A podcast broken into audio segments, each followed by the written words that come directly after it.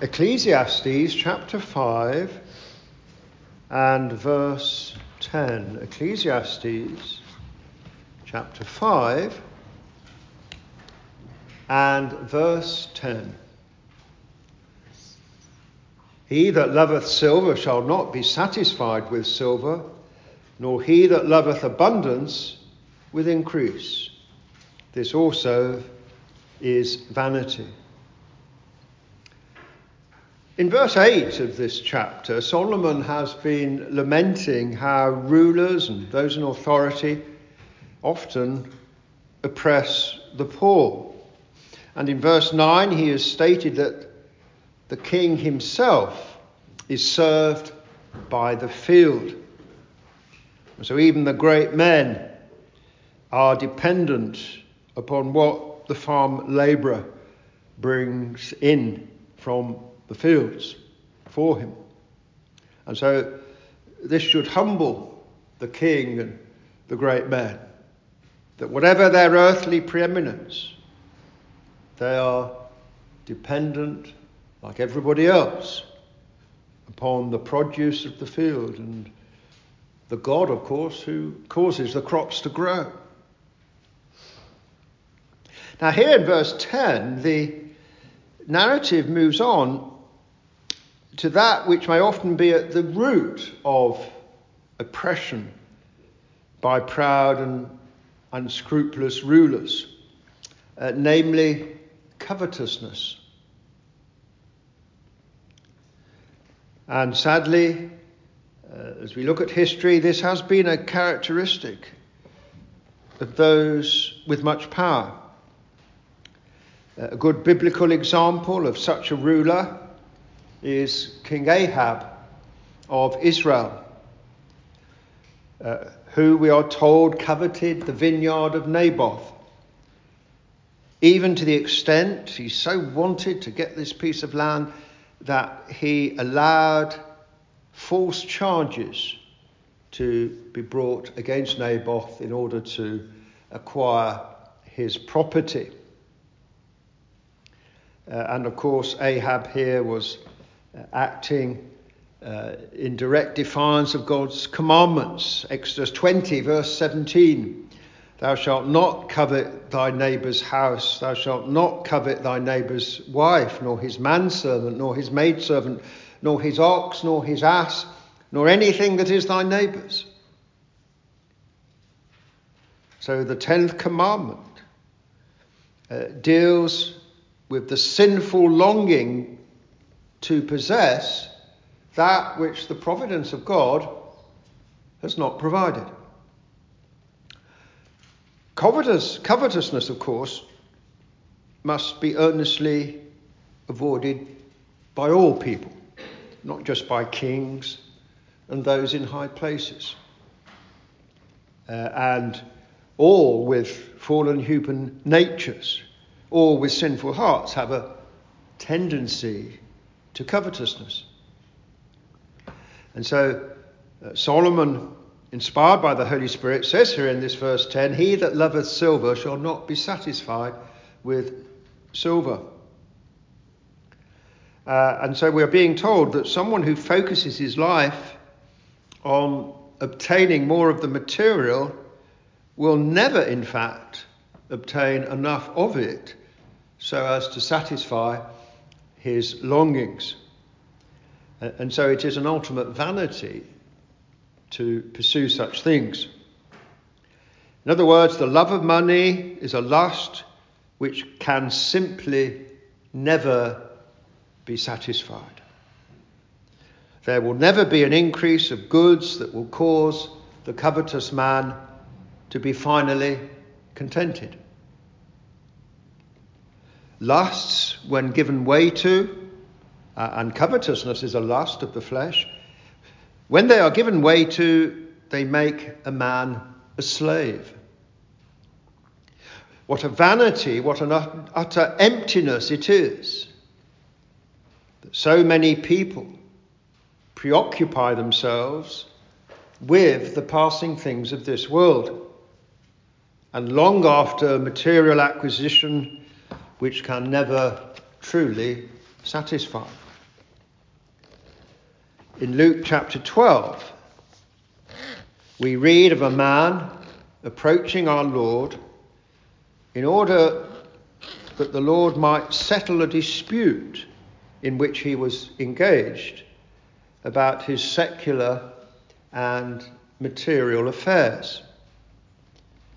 And so we read in Luke 12:13 that the man says to the Lord, "Master, speak to my brother that he divide the inheritance with me." Uh, and so this man is concerned that he is not going to receive a, just proportion of his father's inheritance. Uh, the spirit in which this approach to the Lord was made uh, reveals, however, a preoccupation with his earthly concerns to the detriment of his spiritual condition. The Lord, who reads men's hearts, perceived this. And so we read in Luke 12 and verse 14 He said unto him, Man, who'd made me a judge or a divider over you? And he said unto them, Take heed and beware of covetousness. For a man's life consisteth not in the abundance of the things which he possesseth. And so the Lord refuses to be involved in the details of the man's case, no matter how just his side of the dispute with his brother might have been. Because he saw at the root of the man's attitude the problem of a heart too much concerned with this world's affairs and a heart which was neglecting eternal issues. And in that very same passage, uh, our Lord goes on to tell a parable which illustrates to us the dangers of covetousness. Uh, Luke 12 and verse 16. Luke 12, 16. The ground of a certain rich man brought forth plentifully. And he thought within himself, saying, What shall I do? Because I have no room where to bestow my fruits. And he said, This will I do. I will pull down my barns and build greater, and there will I bestow all my fruits and my goods. And I will say to my soul, Soul, thou hast much goods laid up for many years. Take thine ease, eat, drink, and be merry. But God said unto him, Thou fool, this night thy soul shall be required of thee. Then whose shall those things be which thou hast provided? And so in that parable, the Lord exposes the futility of living only for the fleeting pleasures which this world can offer, and ignoring the God who has given to every man his life in the first place. And it is really tragic in our own day. Uh, if someone is just living for the time of life when they can stop working and live in ease and comfort, if that is just the goal of their existence, just living for retirement, living hopefully for an early retirement, then that's tragic. It's very, very sad because that is not how people should be living. Again, in Luke 12, we read this Luke 12, verse 21. He is a fool that layeth up treasure for himself and is not rich toward God. That's what the Lord said. Each person is called upon to be rich towards God rather than, than to acquire riches for himself. We must live to God's glory, not to pursue personal fulfillment. That's not the ultimate goal. Now, true Christians will often have to wrestle with the allurement of material plenty. Uh, and, and especially as we do live in a very prosperous society. Uh, compared to the Britain uh, pre Second World War, this nation is incredibly prosperous. We live at a level um, which uh, my own grandparents' generation would not have believed possible. And we need to remind ourselves that we are living in a very prosperous society. But that does create problems for the Christian. And another issue is this faithful believers, because they are trying to serve God uh, in their everyday life, uh, they will inevitably be hardworking, which is good and right. They will be honest. They will be diligent in their everyday work and God will bless them. God, in His providence, will reward their diligence.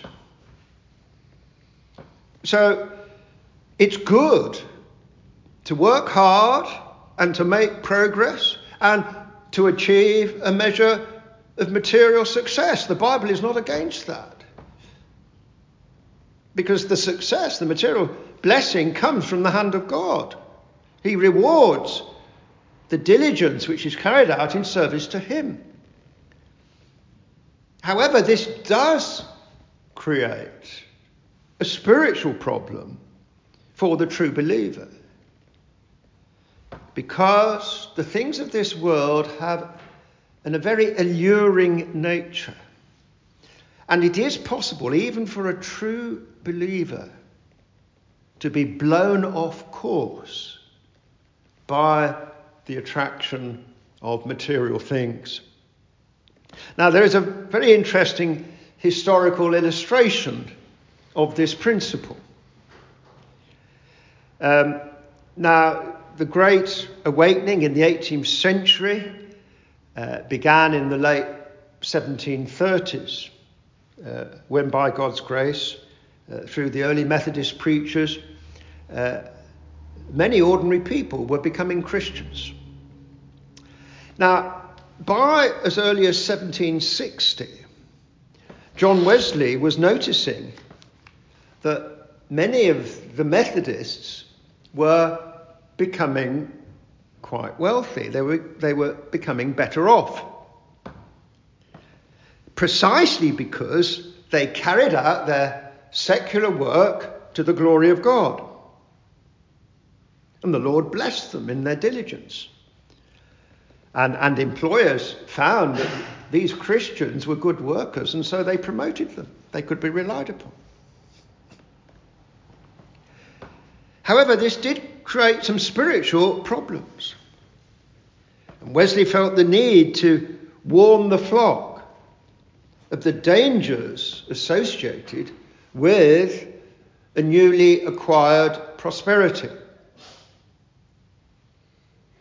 Now, in his sermon on the use of money, uh, Wesley made the following three concise points Gain all you can, save all you can, give all you can.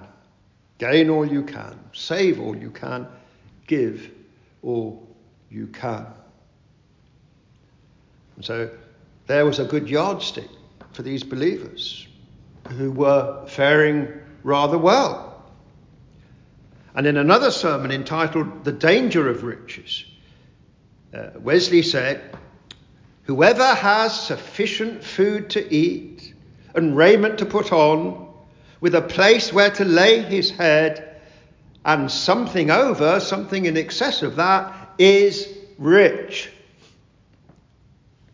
So whoever has food and clothing and a roof over their head is rich by definition.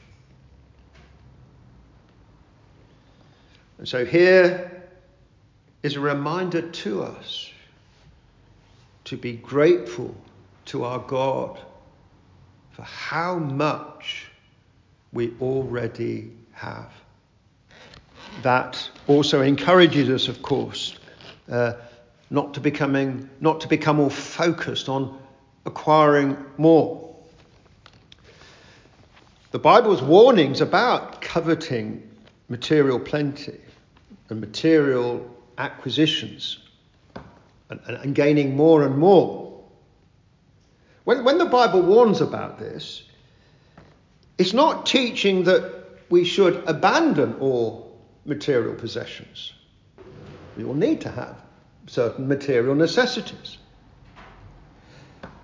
What we must do is see the emptiness of this world's riches and not put our trust in them. But our calling as Christians is not suddenly to dispose of all the material things that we possess, but rather to be good stewards before God of that which He has first given to us. As one commentator rightly points out, the evil lies in the love, not the possession of silver. Abraham had an abundance of silver. He was a very wealthy man.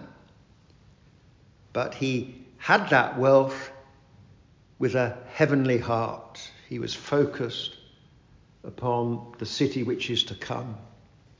Now, some might argue, oh, well, it says in Acts 2, verse 44, that the early Christians had all things in common.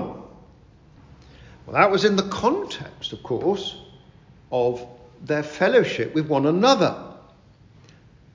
They opened their homes to each other. And where necessary, they helped fellow believers in difficulties. And if, if a man was thrown out of work for being a Christian, obviously the other believers would come to his aid and take him in and give him the material things which he needed. Uh, but this does not mean that the believers sold everything that they had and engaged in communal living. It does not mean that they immediately went and sold their homes. When we are told in Acts 2, verse 45, that the early Christians sold their possessions, this indicates not that they lived in a commune or pooled and redistributed everything equally, a, a, a kind of communist system. It does not indicate that. But what it does indicate is that they used their possessions where needed to help the body generally.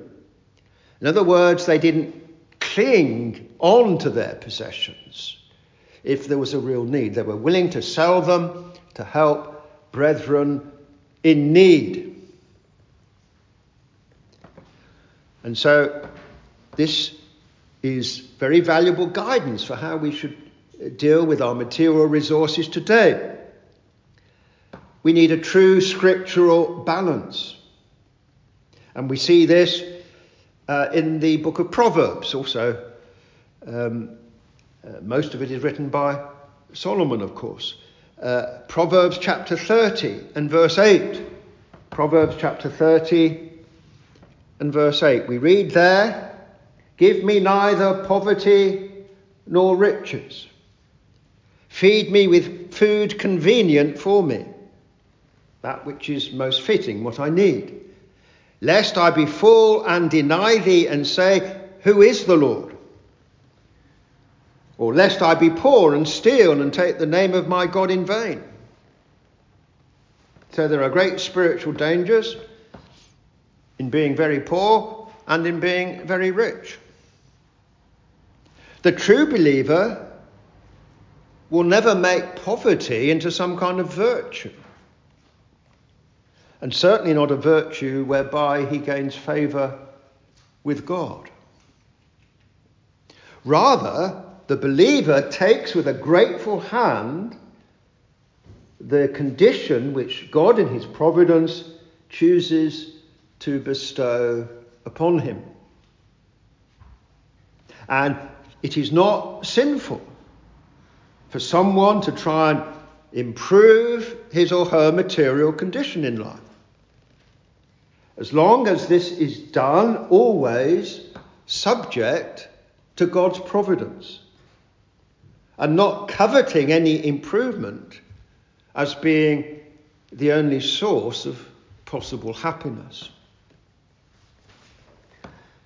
And the Bible makes it abundantly clear that coveting after the material creates enormous spiritual dangers, even to the extent of wrecking a believer's faith. We are warned of that. That's how powerful the material can be. He that loveth silver shall not be satisfied with silver, nor he that loveth abundance with increase. This is also vanity, so, so says this verse 10 here. And the second half of the verse is telling us that the man who keeps on accumulating will never, in fact, reach a point of true satisfaction. Unbridled lust can never be adequately quenched. And this, of course, leads on to a more general point about people's attitude to this world and to all that it has to offer. Its glory, its successes, its fame, its honours. Someone who covets the best that this world can give him, perhaps in terms of reputation, must realize that the world always disappoints in the end. It can never really provide any ultimate contentment or fulfillment. And this is why John, the Apostle John, warns us about the allurements of this world in his first epistle. Uh, 1 John chapter 2 and verse 15. 1 John 2 verse 15. Love not the world, neither the things that are in the world. If any man love the world, the love of the Father is not in him. For all that is in the world, the lust of the flesh, and the lust of the eyes, and the pride of life, is not of the Father, but is of the world. And so the Word of God is actually teaching us there that one cannot be a true Christian and love the world at the same time. Covetousness and a focus upon what this world has to offer are inextricably linked by John to unbelief and to a rejection of one's Maker. You see, the man without God has nothing but this world. So he has to focus upon this world. He's got nowhere else to go. So the man without God will almost inevitably be materialistic to some degree or world centered to some degree. How we need the counsel of God's word in dealing with these matters. Uh, Psalm 37, verse 16. Psalm 37, verse 16. A little that a righteous man hath is better than the riches of many wicked. A little that a righteous man hath is better than the riches of many wicked. Far better to have a small amount honestly gained than wealth obtained by less honourable means. And that can include sharp practices which might technically be legal, but are they honouring to God? Now, the prophet Isaiah had to deal with the issue of certain covetous, wealthy men in the society of his day, because their covetousness adversely affected others. We read in Isaiah chapter 5 and verse 8 Woe unto them that join house to house, that lay field to field till there be no place, that they may be placed alone in the midst of the earth. And so, as the covetous, wealthy Israelite buys up many fields, the former owners and cottage dwellers have to move on from their little portion of the ancestral tribal territory, leaving the new owner on his own to survey the expanse of his possessions. Well, God will reckon with those who behave in such a way. A far better way is proposed by the Apostle Paul. Uh, and we, we read this earlier uh, as Paul gives Timothy counsel on his work as a minister. 1 Timothy 6, verse 17.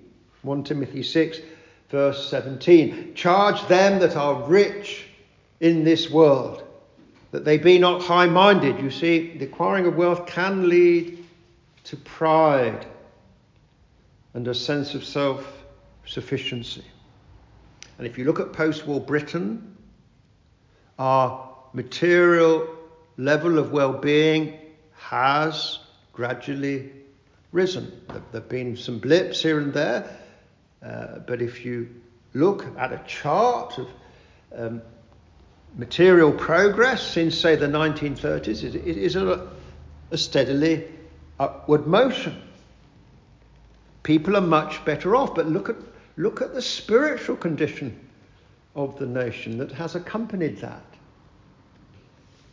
As people have become materially better off, um, so they have abandoned trust in God as their provider. You see, in modern Britain, we, we assume uh, that everyone will have all the basic necessities. E- even just having a car has almost become a basic human right. Uh, we assume that everyone will have a fridge and a television and a washing machine and so on. That's the level we've reached.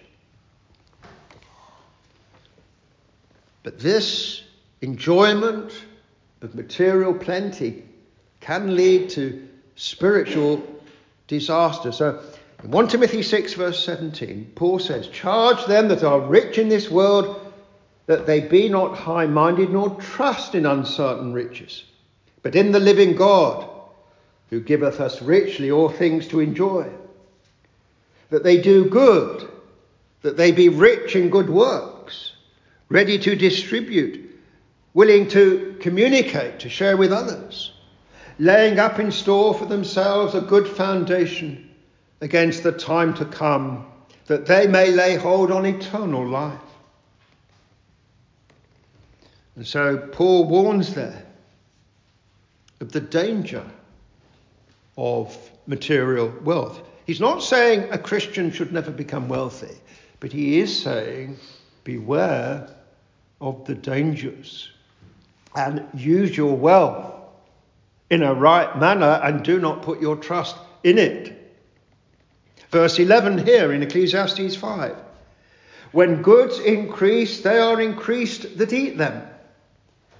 And what good is there to the owners thereof, saving the beholding of them with their eyes?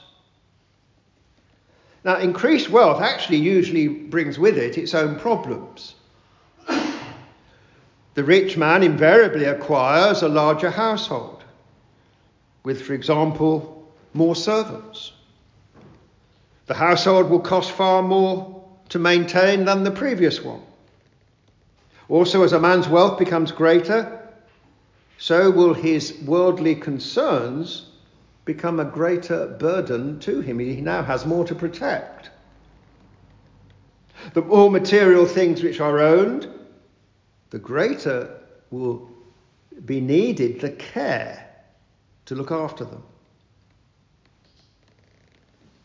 The more workers that a man of business employs, the more problems that will tend to arise within the business.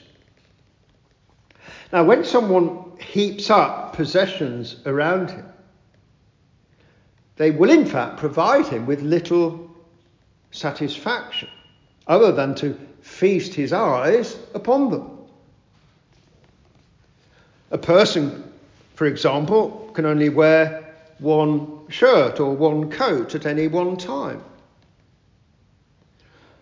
And so it will not be possible to derive real satisfaction from the greater wealth.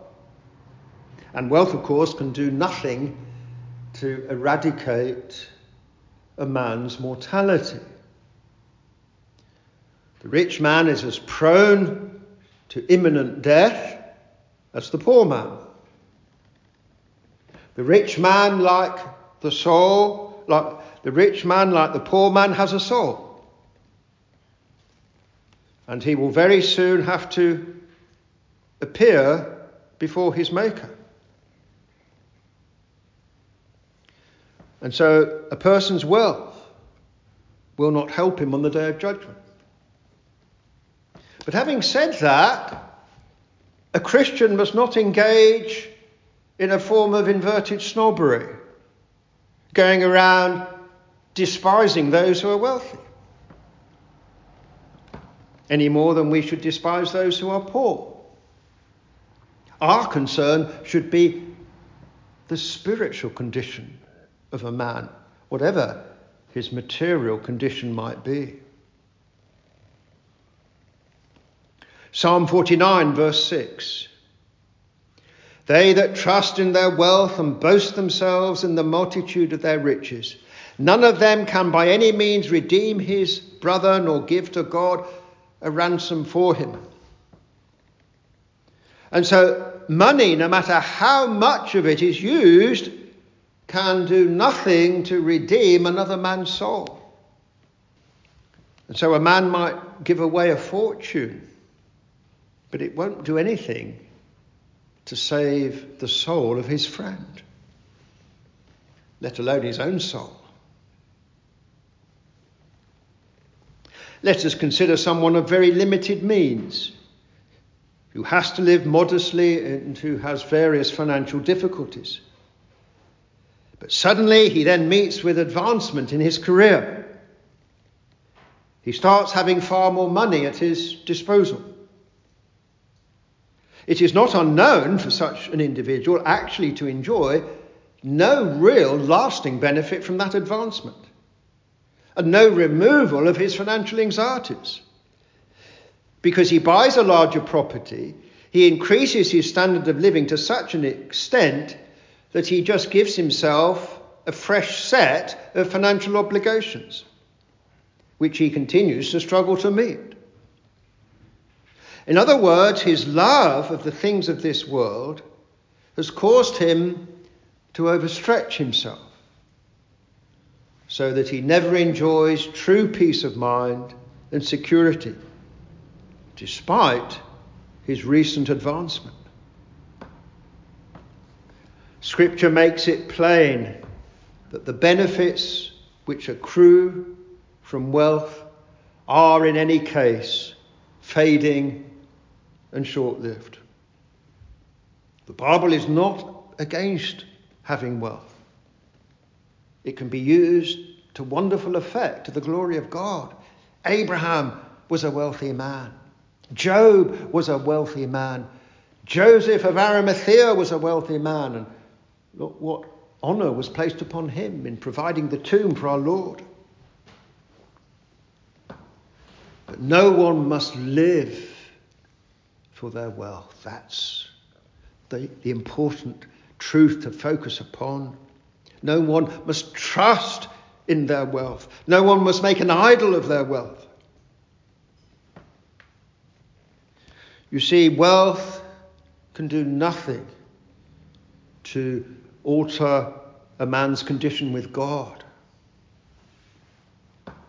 And so the Lord Jesus Christ warns us. Mark 8, verse 36 What shall it profit a man if he shall gain the whole world and lose his own soul?